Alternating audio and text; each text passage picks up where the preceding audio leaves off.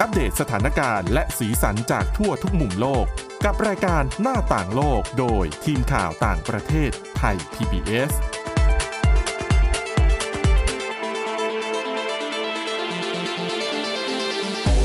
สวัสดีค่ะ ต้อนรับคุณผู้ฟังเข้าสู่รายการหน้าต่างโลกนะคะ มาอัปเดตสถานการณ์แล้วก็สีสันจากทั่วทุกมุมโลกกับทีมข่าวต่างประเทศไทย PBS ค่ะ คุณผู้ฟังสามารถติดตามฟังรายการเราได้ทางช่องทางเนี่ยมีมากมายเลยนะคะ ผ่านทางไทย PBS Podcast ก็ได้ค่ะ หรือว่าฟังผ่านจุฬา Radio Plus นะคะ สถานีวิทยุแห่งจุฬาลงกรณ์มหาวิทยาลัย FM 101.5เมกะเฮิรตซ์ค่ะ ได้ทุกวันจันทร์ถึงวันศุกร์เวลา 10นาฬิกา30 นาทีนะคะ วันนี้เรื่องที่เราอยากจะนำมาเล่า ให้คุณผู้ฟังฟังกันเนี่ย เป็นประเด็นที่ต้องจับตามองจากทั่วโลกนะอะแต่คนที่จะมาพูดคุยกันวันนี้นะคะ คุณวินิษฐาจิตกรี แล้วก็ดิฉันทิพย์ตะวันธีรนัยพงค์ค่ะ สวัสดีค่ะ สวัสดีค่ะอย่างที่เกริ่นไปว่าเป็นประเด็นใหญ่ระดับโลกจริง ๆ ต้องบอกว่าสัปดาห์ที่ผ่านมาเนี่ย มีเรื่องใหญ่เกิดขึ้น เยอะมาก เยอะ แต่เรื่องที่คุณวินิษฐาจะเอามาเล่าเนี่ย เป็นเรื่องที่คนจับตามองมาไม่ใช่แค่ปีนี้สัปดาห์นี้นะ คือมองมาตั้งแต่สมัยทรัมป์เป็นประธานาธิบดีสหรัฐแล้วนะ แล้วตอนนี้ก็ต้องกลับมามองอีกรอบหนึ่งเพราะว่าการเลือกตั้งประธานาธิบดีสหรัฐจะกลับมาเกิดขึ้นในอีกสักเก้าเดือน อืมบวกเลขถูกไหมถูก รีแมทช์ไหม rematch ก็คือการกลับมาขับเคี่ยวช่วงชิงตำแหน่งกันของคู่ท้าชิงที่ว่าน่าจะเป็นคู่เดิมนั่นแหละนะ ใช่ ดิฉันมองแล้วตอนนี้ก็ยังไม่เห็นหนทางที่นิกกี้เฮลี่จะชนะทรัมป์นะคะ เรียกว่าสิ้นหวังลงเรื่อยๆ จะจะเหมาะกว่า ก็รอก็ดูอาตอนนี้คือบางคนบอกว่าตอนนี้ยังเป็นการเลือกตั้งขั้นต้นของทางฝั่งการหาตำแหน่ง เขาเรียกยังว่าอะไรหาอะตัวผู้แทนพรรคกันอยู่พรรคใช่ของกว่าริจะพับริกันและเดโมแครตด้วย กว่าจะรู้กันจริง ๆ ก็ครึ่งปีกลางปีดิฉันว่าเดโมแครตคงไม่พลาดอะไรถ้าไบเดนไม่ได้เกิดเหตุอะไรแต่ไม่ได้เกิดอะไรสุวิสัยขึ้น กับไบแต่ดิเดนแต่ดิฉันเห็นรายงานนี่เนี่ย รายงานที่ที่ปรึกษาพิเศษจัดทำออกมาเรื่องการสอบสวนการเปิดเผยเอกสารลับอะการครอบครองเอกสาร อ่าหลังอ่าใช่อ่า คือโดนไว้ซะเยอะว่าไบเดนความจำไม่ดีแล้วอะไรอย่างนี้นะคะอืมก็ติดตามกันดูละกัน เดี๋ยวถ้ามีอะไรคืบหน้าเนี่ยเราเอามาเล่ากันอยู่แล้วอะกลับมาที่เรื่องเดิมเรื่องของนาโตก็กระเทือนกันไปสำหรับคำพูดเกี่ยวกับสถานะสภาวะของไบเดนแต่ว่าแน่นอนพอทรัมป์เนี่ยกลับมาขอใช้คำว่า active แล้วกัน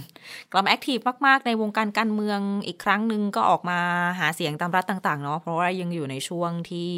กำลังช่วงชิงคะแนนเสียงเลือกตั้งขั้นต้น ก็จะมีไปขึ้นปราศรัยอะไรต่างๆ ทีนี้ประเด็นมันก็เริ่มเริ่มร้อนขึ้นมาตั้งแต่ช่วงปลายสัปดาห์ที่แล้วสุดสัปดาห์ที่ผ่านมาก็แล้วกัน ก็คือไปปราศัยที่ South Carolina แล้วทรัมป์ก็ไปขึ้นเวทีแล้วก็ไปเล่าเซาท์แคโรไลนากำลังจะจัดการเลือกตั้งขั้นต้นด้วย อย่างอ่าเสียงใช่ขั้นต้น นั่นแหละก็เลยไปปราศัย พยายามจะกวาดคะแนนเสียงที่ก็ดูเหมือนจะชนะอยู่แล้วนั่นแหละ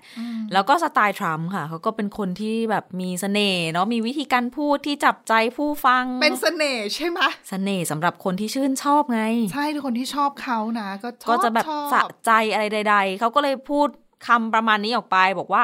คือเหมือนเป็นการเล่าสมมุติเนาะว่าตอน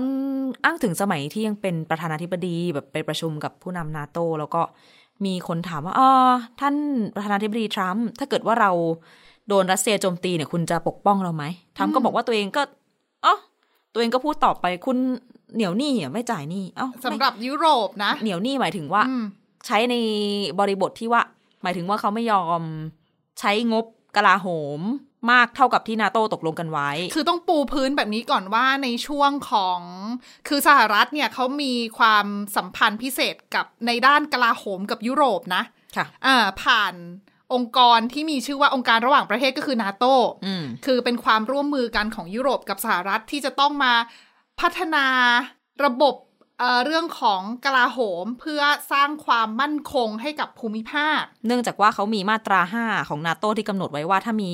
สมาชิกชาติใดชาติหนึ่งตกเป็นเป้าการโจมตีจะต้องช่วยกันใช่ก็เลยตกลงกันไว้ว่า แต่ละประเทศเนี่ยก็ควรจะใช้จ่ายงบประมาณด้านกลาโหมให้ได้ถึงร้อยละสองของ GDP อะอันนี้เป็นระเบียบใหม่ที่เขามีในช่วงหลังปี 2014 หลังจากที่อืมรัสเซียเนี่ยไปบุกแล้วก็ผนวกรวมไครเมียค่ะซึ่งตอนนั้นเป็นของยูเครน ตอนนี้คือผนวกรวมเข้ามาเป็นของรัสเซียอืมดังนั้นก็เลยมีความพยายามที่จะยกระดับเรื่องของการป้องกัน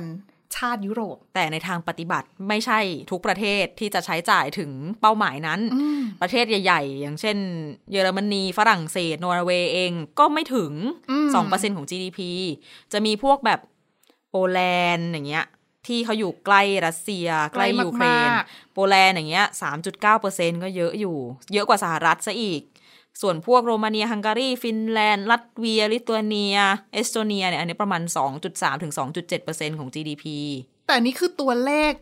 ซึ่งเขาเพิ่งมาประกาศในช่วงระยะหลังๆ ตัวเลขหงยุปีหลังบุกยูเครนไหมคะอันนี้ตัวเลขปี 2023 จากนาโตเอง เพราะว่าจริง ๆ แล้วเนี่ยถ้าไปนับหลังจากที่เอ่อรัสเซียผนวกรวมไครเมียแล้วเนี่ยตัวเลขก็ไม่ค่อยขึ้นนะสยัองงไม่เปอร์ขึ้เซ็นนก็ไม่ค่อยขึ้นดังนั้นเนี่ย คือดิฉันกำลังจะบอกว่า ในมุมหนึ่งเนี่ย คนที่สนับสนุนทรัมป์และตัวทรัมป์เองก็มองว่า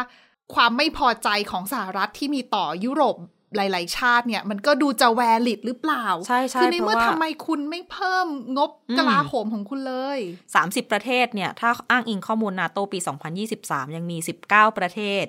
ที่ใช้จ่ายงบประมาณกลาโหมไม่ถึงร้อยละสองไม่ถึง2%ของ GDP ตามที่ตกลงกันไว้ ก็เลยเป็นน่าจะเป็นปมหนึ่งแหละที่ทำให้ทรัมป์ขึ้นเวทีไปแล้วก็ไปพูดเรื่องนี้ สรุปแล้วคือคำพูดที่เขาพูดคือเขาประมาณว่า เออถ้าเกิดว่าใช้จ่ายกลาโหมไม่ถึงที่กำหนดไว้เหรอ ก็ไม่ปกป้องคุณหรอกโดนอะไรอืมก็โดนไปเผลอๆนี่ผมจะไปให้ท้ายซะอีกคนที่จะมาให้บุรักสเนี่ยเซียอืมอืมอยากทำอะไรก็ทำเลย เต็มให้ที่มาโจมตีนะคะอืมอืมอันเนี้ยแน่นอนพอพูดแบบนี้ ร้อนไปหมดนะคะ โดยเฉพาะยุโรป เพราะว่าหนึ่งในจุดยืนของทางฝั่งยุโรปเนี่ยเขาก็มองว่าการมีมาตราห้าของนาโตเนี่ยทำให้ทำให้ชาติที่อาจจะมองว่าอยากจะมารุกราน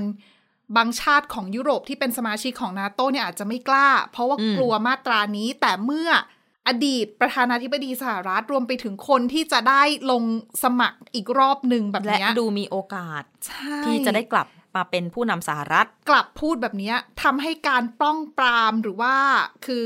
ความกลัวของคนที่จะมาบุกเนี่ย มันหมดไปหรือเปล่า เขาก็น่าจะเหิมเกริม ใช่แล้วมากขึ้นคือการคำนวณการวางแผนเนี่ย ว่าจะรบไม่รบการชั่งน้ำหนักข้อดีข้อเสียเนี่ย มันจะไปส่งผลกระทบหรือเปล่า เพราะว่าคือมองในมุมนึงเนี่ย หลาย ๆ คนก็มองว่าถึงแม้ทรัมป์จะพูดแบบเนี้ยก็พูดกับ ฐานเสียงแหละ ใช่ฐานเสียง จริงคือๆไม่ได้ถ้าหวังเป็นผลในระดับระหว่างประเทศหรอก ถ้าไปเป็นประธานาธิบดีจริง ๆ เนี่ย จะเลิกจริง ๆ หรอ จะออกมาจากอ่านาโต้จริง ๆ หรอเอออมแต่แต่ว่าล่าสุดนี้มีที่ปรึกษามาบอกเหมือนกันนะ มีความเห็นน่าสนใจเหมือนกัน คือมันเป็นบทความน่าสนใจเขียนโดยคุณจิมชูโตจาก CNN เขาน่าจะกำลังเขียนหนังสืออยู่แล้วก็ไปสัมภาษณ์ พวก ที่ปรึกษาอดีตที่ปรึกษา เจ้าหน้าที่กลาโหมระดับสูงต่างๆ ที่ทำงานกับทรัมป์ในสมัยที่เป็นประธานาธิบดีเนี่ย ทีเนี้ยที่ปรึกษาเก่าของทรัมป์เนี่ยถึงกับพูดเลยว่า ถ้าชนะเลือกตั้งเนี่ยนะทรัมป์น่าจะถอนสหรัฐออกจากการเป็นสมาชิกนาโตอืมแล้วคอมเมนต์เนี้ยมันเกิดขึ้นในระหว่างที่กระแสจากถ้อยคำของทรัมป์ที่บอกว่า โอ้เดี๋ยวจะยุปูตินมันมาว่าทำอะไรก็ทำพอดีใช่ไหมเลย โอ้เขาก็ให้ความเห็นนี้ ตีพิมพ์บทความนี้ออกมาพอดี อืม คือตัวหนังสือเนี่ย เขาบอกว่าเขาเขียนหนังสือชื่อ The Return of the Great Powers การกลับมาของอำนาจอันยิ่งใหญ่ จะตีพิมพ์เร็วๆนี้เนี่ย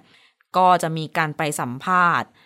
เจ้าหน้าที่ระดับสูง ที่เคยทำงานทั้งในรัฐบาลทรัมป์ควบทั้งสองรัฐบาลก้าวมาจนถึงรัฐบาลไบเดนเองก็ดี สรุปแล้ว เจ้าหน้าที่คนที่ให้สัมภาษณ์กับผู้เขียนเนี่ย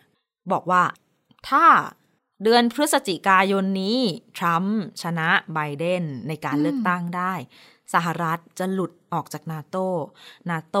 จะตกระกำลำบากอย่างแท้จริง ซึ่งความเห็นนี้เนี่ย ไปสัมภาษณ์จอห์นโบลตันอืมจำได้ไหมชื่อนี้ อ่าแน่นอนอดีตนะคะ เป็นคนในที่ปวรึงกษาในแหละ อ่า เป็นที่อืมปรึกษาด้านความมั่นคงแห่งชาติสหรัฐมาก่อนในสมัยทรัมป์ก่อนที่จะแตกคอกันไป แล้วก็ นั่นแหละ ตอนเนี้ยโบลตันเองก็ออกมาแสดงความเห็นด้วยกับถ้อยคำนี้ด้วย ว่าออกโบลตันแน่ๆหรอ คือดิใช่ฉันเห็นนักวิเคราะห์หลายคนเขาก็มองว่า จะออกจริงเหรอ แค่พูดหรือเปล่า คือโบลตันบอกว่าโบลตันเชื่อว่าทรัมป์จะต้องพยายามที่จะถอนถอนตัวออกจากนาโตจริง ๆ แต่จะได้หรือไม่ได้เนี่ยคือต้องไปดูในกระบวนการอีกรอบหนึ่งถูกไหม ใช่แล้วในแนวทางเนี้ยของทรัมป์ในการจะถอนตัวออกจากความร่วมมือด้านความมั่นคง ด้านการทหารเนี่ยไม่ใช่แค่นาโตเท่านั้น เขามองไปไกลถึงความร่วมมือด้านกลาโหมกับเกาหลีใต้กับญี่ปุ่นด้วย อันนี้เป็นความเห็นจากนายพลจอห์นเคลลี่นะคะ ที่เคยเป็นเสนาธิการทหาร เป็นเสนาธิการขออภัยเสนาธิการที่ดูแล ที่ทำเนียบขาวก็คือเป็นเจ้าหน้าที่ระดับสูงนั่นแหละทำงานใกล้ชิดกับทรัมป์ก็ให้ความเห็นเหมือนกันคือเคลลี่เนี่ยบอกว่าทรัมป์เนี่ยนะเขามองไม่เห็นประโยชน์ของนาโตแล้วก็รู้สึกว่าการที่แบบมีทหารอเมริกันไปประจำการในเกาหลีใต้ เป็นกองกำลังปกป้องอะไรต่างๆ หรือว่าในญี่ปุ่นเองก็ดี กองกำลังที่มีไว้เพื่อป้องปรามเนี่ย ไม่จำเป็นคือไม่เห็นประโยชน์ แล้วทรัมป์ก็มองว่าปูตินเนี่ยเป็นเขาใช้คำว่าเป็นโอเคกายปูตินเนี่ยเป็นคนโอเค เป็นผู้ชายที่โอเคคนหนึ่งแล้วคิมจองอึนเนี่ยก็เป็น an okay guy เป็นผู้ชายที่โอเคคนหนึ่งก็ใช้ได้เลยเป็นคนที่ใช้ได้เลยแต่คนที่วิจารณ์ทรัมป์เขาจะมองว่าในมุมหนึ่งทรัมป์เป็นคนที่มีแนวโน้มว่าจะชื่นชอบ คนที่เป็นอำนาจนิยมอะใช่เป็นเผด็จการอะก็แล้วนะทรัมป์เองก็ยังเชื่อว่า สหรัฐเนี่ยได้ผลัก เกาหลีเหนือเสียจนจนมุมแล้ว ดังนั้นถ้าเกิดการที่สหรัฐยังอยู่ในนาโต้ต่อไปเนี่ยเขามองว่ากลับไปเหมือนกับการอยู่ในนาโต้ของสหรัฐ เหมือนเป็นการไปยั่วยุอืมปูตินก็ดี คิมก็ดี ดังนั้นถ้าถ้าสหรัฐถ้าไม่ได้มีนาโต้อยู่ แปะป้ายชื่อสหรัฐอยู่ ปูตินก็ไม่น่าจะทำเรื่องอะไร อย่างที่ทำอยู่ทุกวันนี้ แต่มองในด้านหนึ่งถ้าเป็นแบบเนี้ยมันเป็นเรื่องของความไม่แน่นอนเลยนะ มันกลายเป็นว่านโยบายต่างประเทศสหรัฐเนี่ย ซึ่งเมื่อก่อนเนี้ยจะเป็นนโยบายที่เขาวางแผนกันระยะยาว ผู้นำไปแตะได้ก็แตะได้นิดๆหน่อยๆ แต่อืมแผนระยะยาวเนี่ยมันไม่เปลี่ยนอยู่แล้ว แต่ตอนเนี้ยก่อนหน้าเนี้ยอะทรัมป์ขึ้นมาก่อน ก็จะออกจากนาโตละ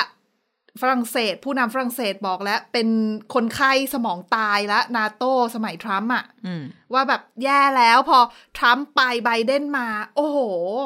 ความสัมพันธ์ก็กลับมาเฟื่องฟูอีกรอบค่ะตอนสมัยทรัมป์เออสมัยไบเดนก็คือช่วงเนี้ย ยุคเนี้ยก่อนหน้าเนี้ยไม่กี่ปีเนี่ย มีถึงขนาดที่ว่านาโตจะมาตั้งศูนย์อะไรที่เอเชียก็มีอืมแต่ตอนนี้ถ้าในอนาคตเนี่ย ปลายปีนี้ ทรัมป์ชนะขึ้นมาเนี่ย มันก็จะกลับไปเป็นเหมือนเดิมนะ คุณพูดถึงการเปลี่ยนแปลงนโยบายการต่างประเทศมาดิฉันขอออกทะเลนิดนึงอ๋อเล่าให้คุณผู้ฟังฟัง ปีที่แล้วมีโอกาสไปที่สหรัฐอเมริกามา แล้วไปที่กระทรวงการต่างประเทศสหรัฐแล้วก็ได้มีโอกาสเจอเจ้าหน้าที่ค่ะของกระทรวงการต่างประเทศสหรัฐหลาย ๆ คนอืมเป็นยังไงที่เขาจะแบ่งหน้าที่กัน คนนี้ประจำภูมิภาคนั้น คนนั้นค่ะไปภูมิภาคนี้เพิ่งกลับมา มีคนที่แบบเพิ่งกลับมาจากจีน แล้วเขาก็เหมือนมาเล่าประสบการณ์ให้นักข่าวฟัง แล้วก็เราจะพูดกันถึงเรื่องแนวนโยบายอะไรอย่างเงี้ยเนาะค่ะที่เขาก็จะวางแผนเป็นอ่าระยะยาว จริง ๆ มันต้องมีหมดแล้วใช่อะเขาจะมีแนวทางการทำงานที่ค่อนข้างชัดเจนเลยค่ะไม่ว่าเขาจะไปภูมิภาคไหนกลับมาเขา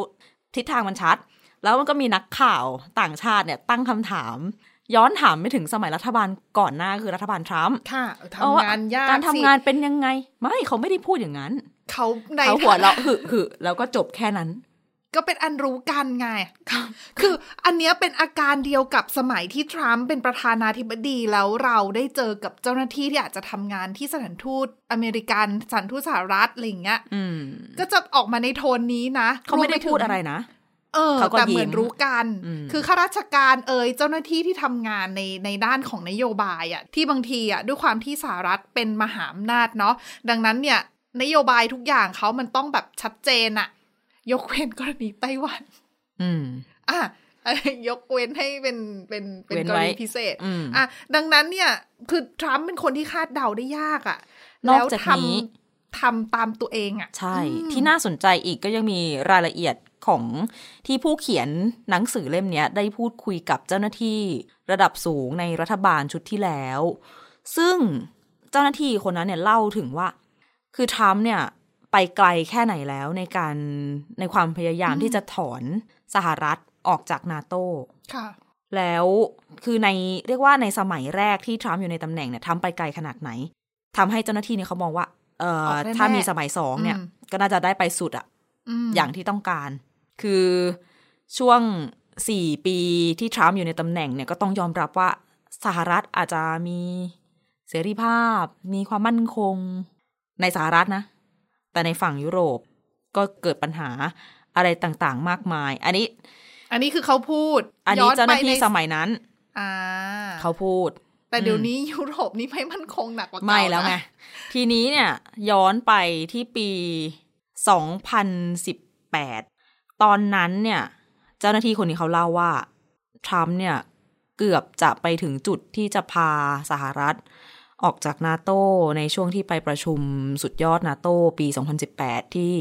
บรัสเซลส์ทรัมป์อยู่ในอาการที่แบบบ่นตลอดเวลา แล้วก็ดูแบบหงุดหงิดรำคาญใจตลอดเวลาว่าทำไมเออต้องไปประชุมกับผู้นำนาโตเรารู้สึกว่าเราเองอะฉลาดกว่าพวกเขาทุกคนเลยแล้วทำไมเราถึงต้องมาอยู่ในนี้ต้องมาเจอปัญหาอะไรแบบนี้ แล้วนี่จะยิ่งทำให้ตัวเขาอะดูแย่กว่าเดิมหรือเปล่า คืออยู่ในอารมณ์ที่ว่าทรัมป์เนี่ย ยืนยันเลยว่า อยากจะสั่งการให้มาร์คมิลเล่จำได้ไหมในเวลานั้น เป็นเจ้าหน้าที่ระดับสูงในทำเนียบขาวเหมือนกัน จะสั่งการให้เดินหน้าทำเรื่องเอกสารต่างๆ เพื่อเริ่มกระบวนการที่จะถอนอืมสหรัฐออกจากนาโต สมัยนั้นเป็นสมัยของรัฐมนตรีกลาโหมสหรัฐคือมาร์คเอสเปอร์อืมจำถ้าใครชื่อได้จำกันได้เนี่ยเอสเปอร์นี่คือคนที่สนองตอบต่อ ต่อทรัมป์ทุกอย่างที่ทรัมป์บอกนะคะใช่ ซึ่งเจ้าหน้าที่ด้านกลาโหมเนี่ยเอาเคก็รู้ดิรู้ถึงผลที่จะตามมาแหละ ผลดีผลเสีย ถ้าสหรัฐจะออกจากนาโตแต่ในฐานะที่มันเป็นคำสั่งของประธานาธิบดี แล้วเขาก็พิจารณากันแล้ว ว่ามันเป็นคำสั่งที่ถูกต้องตามกฎหมาย ไม่ได้ขัดต่อรัฐธรรมนูญ ผู้นำสั่งให้ถอนออกจากนาโตได้จทำริงได้ๆก็เลยมีการร่างแผนที่จะเตรียมการถอนสหรัฐออกจากนาโตแล้ว คือได้เริ่มร่างอ่าไปแล้ว ดังนั้นนี่ถ้าอืมถ้าอีกรอบหนึ่งก็ร่างต่อก็คงจะใช้เวลาไม่เนี่ยนานหรือเปล่าซึ่งดิฉันไม่เห็นเขาไม่ได้บอกข้อมูลในรายละเอียดเอาไว้ว่ามันไปไกลแค่ไหนแล้ว แต่ถ้าไปฟังความเห็นจากจอห์นโบลตันเนี่ยเขาก็บอกว่าสำหรับเขาเองถ้าย้อนไปถึงช่วงขณะนั้นที่เกิดการประชุมสุดยอดเมื่อปี 2018 เขาบอกว่าโหขอพระเจ้าช่วย คือรู้สึกว่ามันแบบน่าสะพรึงกลัวมากแล้ว ในฐานะคนที่ทำงานด้วยเนี่ยเหมือนกับเขาไม่รู้เลยว่าสุดท้ายแล้วทรัมป์จะสั่งการหรือจะตัดสินใจอะไรออกไป จะมีอะไรปุบปับเกิดขึ้นในเวลานั้น แล้วจะรับมืออะไรยังไงต่อ เนี่ยแหละก็คือความกังวลของความเห็นแล้วกัน ความเห็นและความกังวลของคนที่เคยทำงานกับทรัมป์และคาดการณ์ว่า ถ้าทรัมป์ชนะเลือกตั้ง สมัยนี้ก็น่าจะถอนออกจากนาโตแน่นอน และยังไม่รวมถึง เรื่องการสนับสนุนยูเครนที่จะจบลง อย่างน่าจะแน่นอนเช่นกัน สงครามยากนะยูเครนจะจบลงได้ในวันเดียวอย่างที่ทรัมป์คุยไว้ไม่ใช่ไหมแต่คือเขาตอนพูด คือตอนเนี้ยมองในด้านหนึ่งอะยูเครนที่ยังต้านรัสเซียมาได้นานถึงขนาดนี้นะคะ ปฏิเสธไม่ได้ว่าเป็นเพราะว่าเงินสนับสนุนแล้วก็อาวุธที่ ที่สหรัฐสนับสนุนรวมไปถึงหแน่ลายนอนชาติในยุโรปนะคะใช่ ก็เป็นความร่วมมือจากชาตินาโตเองก็ดี แต่ตอนเนี้ยมันมีประเด็นหนึ่งค่ะ คือจากเดิมที่ที่สหรัฐอเมริกาเนี่ยอัดฉีดงบประมาณให้ความช่วยเหลือด้านการทหาร แล้วก็ด้านอื่นๆ แก่ยูเครนเนี่ยถือว่ามากที่สุดกว่าชาติอื่น ๆ ในยุโรป แต่ว่าถ้าไปดูตัวเลขนะปัจจุบันนะ ตัวเลขการสนับสนุนเนี่ยของทางฝั่งยุโรปของทางสหภาพยุโรปเนี่ย สูงแซงหน้าสหรัฐแล้วนะคะค่ะเพราะว่าสหรัฐอเมริกาเนี่ยอย่างสภาคองเกรสก็ยังผ่านงบประมาณที่จะช่วยเหลือยูเครนไม่ได้สักที แต่คือมองในด้านหนึ่งคือสหรัฐก็มีเหมือนรับศึกหลายด้านเหมือนกันในเรื่องของการต่างประเทศนะคะค่ะเพราะว่าไม่ใช่แค่ยูเครนอย่างเดียวอะตอนนี้มันมีประเด็นเรื่องของกาซาอีกอืมแล้วอิสราเอลจะเปิดศึกหลายด้านหรือเปล่า ก็ยังต้องยังต้องคิดอยู่ แล้วดังนั้นเนี่ยสหรัฐนอกจากจะมีการสนับสนุน อิสราเอลที่เป็นแบบการสนับสนุนตามปกติอยู่แล้วเนี่ย เงินพิเศษที่จะให้ไปอีกละความช่วยเหลือพิเศษที่จะให้ไปอีกละอืมไม่นับรวมเรื่องของปัญหาประชิดพรมแดนเลยอะทางตอนใต้นะคะ วิกฤตคลื่นอพยพที่มาจากละตินอเมริกาที่อยู่ตามตะเข็บชายแดนทางแบบเท็กซัสทางตอนใต้ของสหรัฐอย่างเงี้ยก็เป็นประเด็นใหญ่เหมือนกัน ที่น่าจะถูกหยิบยกขึ้นมา แล้วก็น่าจะเป็นประเด็นร้อนด้วย ในช่วงของการเลือกตั้ง แล้วมองในมุมยุโรปเองก็เดือดร้อนเหมือนกันสมมุติว่าอืมทรัมป์มาแล้วถอนออกจากนาโตจริง ๆ หรือว่าไม่ช่วยยูเครนจริง ๆ เพราะว่ามีการประเมินจากบริษัทค่ะผลิตยุทโธปกรณ์ที่ใหญ่ที่สุดของเยอรมนีอืมคือ r ร i เมทัลเขาให้สัมภาษณ์กับ BBC แล้วบอกว่า การสะสมยุทโธปกรณ์ของยุโรป ให้ได้เพียบพร้อม ชนิดที่ว่าพร้อมจะปกป้องตัวเองเนี่ยยุโรปต้องใช้เวลา 10 ปี แล้วคือตอนเนี้ยคลังแสงของแต่ละประเทศมันพร่องไปเยอะนะคะใช่คือผลิตไม่ทันไงคือใครจะไปคิดว่าจะเกิดสงครามแบบนี้คือคือไม่มีใครคิดไม่มีใครคิดจริง ๆ ว่ารัสเซียจะบุกนะก็เหนือความคาดหมาย อืม ก็เลยกระทบกันไปแล้วตอนนี้ก็มีความต้องการในเรื่องของอาวุธเพิ่มมากขึ้น เพราะว่าพอยูเครนเสร็จมีมากาซาอีก ใช่ อืมนะคะ แล้วก็ทางผู้นำฝรั่งเศสเองก็มองเหมือนกันว่าจริงๆแล้ว ยุโรปอาจจะต้องต้องมองหาลู่ทางอื่นนอกเหนือจากนาโต้ด้วยอะ่ะอืมเพราะว่าถ้ามองในด้านหนึ่งคือนาโต้เนี่ยสหรัฐก็เป็นตัวตั้งตัวตีเนาะดังนั้นเนี่ยมันก็เหมือนกับพึ่งพิงสหรัฐซะเยอะอะ่ะค่ะแล้วยุโรปถ้าจะมาช่วยเหลือกันเองควรจะมีอะไรบ้างที่อยู่ในมือของตัวเอง เพราะว่าถ้าไปดูเรื่องของสหภาพยุโรปเนี่ย ก็ไม่ได้มีกองกำลังอะไรเป็นของตัวเอง ก็เน้นเรื่องเศรษฐกิจซะเป็นส่วนใหญ่หรือว่าการเมืองแบบเนี้ยจริง ๆ วนกลับมาเรื่องคำพูดของทรัมป์อีกรอบหนึ่งนะที่อืมพูดว่าจะให้ท้ายปูตินทำอะไรก็ได้เนี่ย ถึงจะบอกว่าเป็นคำพูดที่พูดกับฐานเสียง เอาใจแฟนคลับตัวเอง แต่ว่าก็มีนักวิเคราะห์ที่เขาออกมาเตือนบอกว่า การส่งสัญญาณแบบเนี้ยอาจจะทำให้ประเทศที่คิดการใหญ่จะทำอะไรอยู่อ่ายกตัวอย่างถ้าสมมติยกตัวอย่างในเอเชียอาจจะอาจ จีนมีแผนจะทำอะไรกับไต้หวันไหมหรือจะทำอะไรในทะเลจีนใต้ไหมการส่งสัญญาณของทรัมป์แบบนี้อาจจะยิ่งไปตอกย้ำให้อีกฝ่ายหนึ่งเข้าใจผิดได้ว่าสหรัฐอเมริกาจะไม่สนใจหรอกวันหนึ่งที่จะเกิดความขัดแย้งขึ้นจริง ๆ แล้วประเทศเหล่านั้นก็อาจจะก่อการอะไรขึ้นมาอย่างไม่คาดฝันขึ้นจริง ๆ ซึ่งถ้าย้อนไปเทียบกรณีที่ปูตินบุกยูเครน อันเนี้ย นักวิเคราะห์ก็บอกเหมือนกันว่า จริง ๆ ปูตินก็คาดการณ์ผิดนะเพมันราะตเป็อนนการคำนวณผิด ใช่เพราะตอนที่ตัดสินใจจะบุกยูเครนก็คือคิดว่า โอ้ยไม่มีใครมาช่วยหรอก ใช่แป๊บเดียวปุ๊บปั๊บแล้จัวดเขาการก็จะเรียบมองร้อว่ายเดี๋ยวก็จะจบเหมือนกับสมัยไครเมีย อืมแต่ดังนั้นไม่ใช่ถ้าสมมติว่าทรัมป์ส่งสัญญาณแบบนี้ออกไป แต่ในความเป็นจริงแล้วอะฝั่งตะวันตกหรือว่าสหรัฐเองยังเข้ามาช่วยอยู่คอน FLICT หรือว่าความขัดแย้ง มันก็จะบานปลาย ยืดเยื้อเหมือนอย่างที่ ตอนนี้สงครามยูเครนก็ อีกไม่กี่วันเนาะครบสองปีละใช่ค่ะ ก็น่าสนใจจริงๆ ในประเด็นนี้นะคะ มาต่อกัน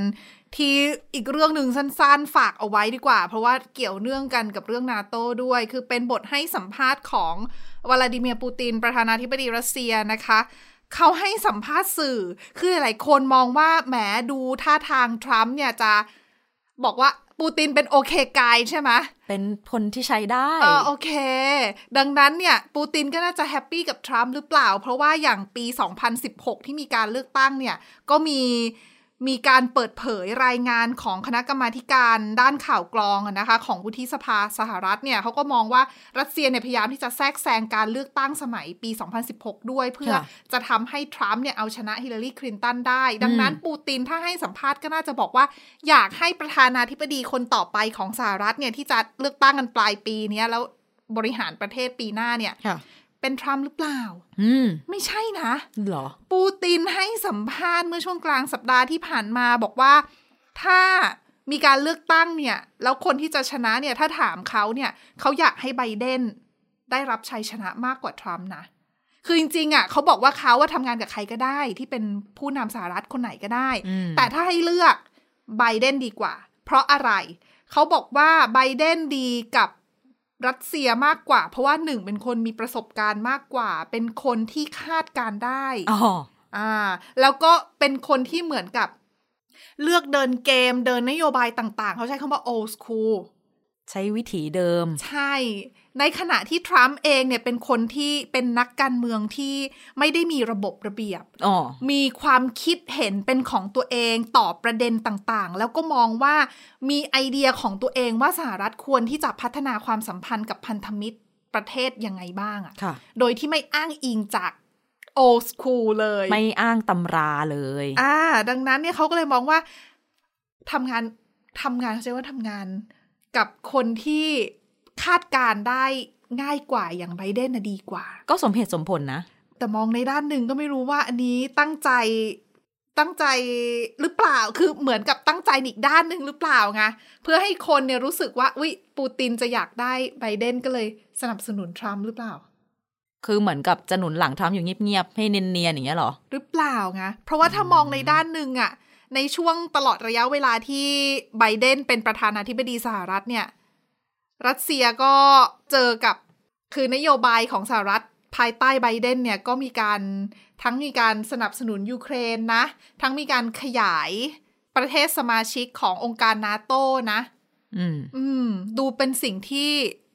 รัสเซียไม่น่าจะชื่นชอบเท่าไหร่ แต่มีนิดนึงทิ้งท้ายเขาพูดให้ฟังด้วยว่า เขาไม่ค่อยสนใจเรื่องของอายุไบเดนสักเท่าไหร่นะ ที่มีกรณีเนี้ยเออ แต่ว่าเขาก็แอบแซวๆไบเดนเหมือนกันว่า คนปกติทั่วไปไม่มีใครลงจากเฮลิคอปเตอร์แล้วหัวชนหรอกนะอ้าวเขาตัวสูง คือถ้าใครจำได้ปีที่แล้วเดือนมิถุนายนไบเดนเนี่ย ตอนเดินลงจากเฮลิคอปเตอร์แล้วหัวไปชนไงอืมเขาก็เลยแซวๆอะ ก็ฝากกันเอาไว้ก็เป็นประเด็นใหญ่ระดับโลกที่ต้องติดตามกันต่อนะคะ และนี่คือทั้งหมดของรายการหน้าต่างโลกในวันนี้คุณผู้ฟัง คุณผู้ฟังสามารถติดตามฟังรายการได้ทางช่องทางต่างๆ ของไทย PBS Podcast นะคะ หรือว่าฟังผ่านจุฬา Radio Plus สถานีวิทยุแห่งจุฬาลงกรณ์มหาวิทยาลัย คลื่น FM 101.5 MHz ได้ทุกวันจันทร์ถึงวันศุกร์เวลา 10นาฬิกา30 นาทีค่ะ วันนี้พวกเราแล้วก็ทีมงานลาไปก่อนนะคะ สวัสดีค่ะ สวัสดีค่ะ Thai PBS podcast. View the world via the voice.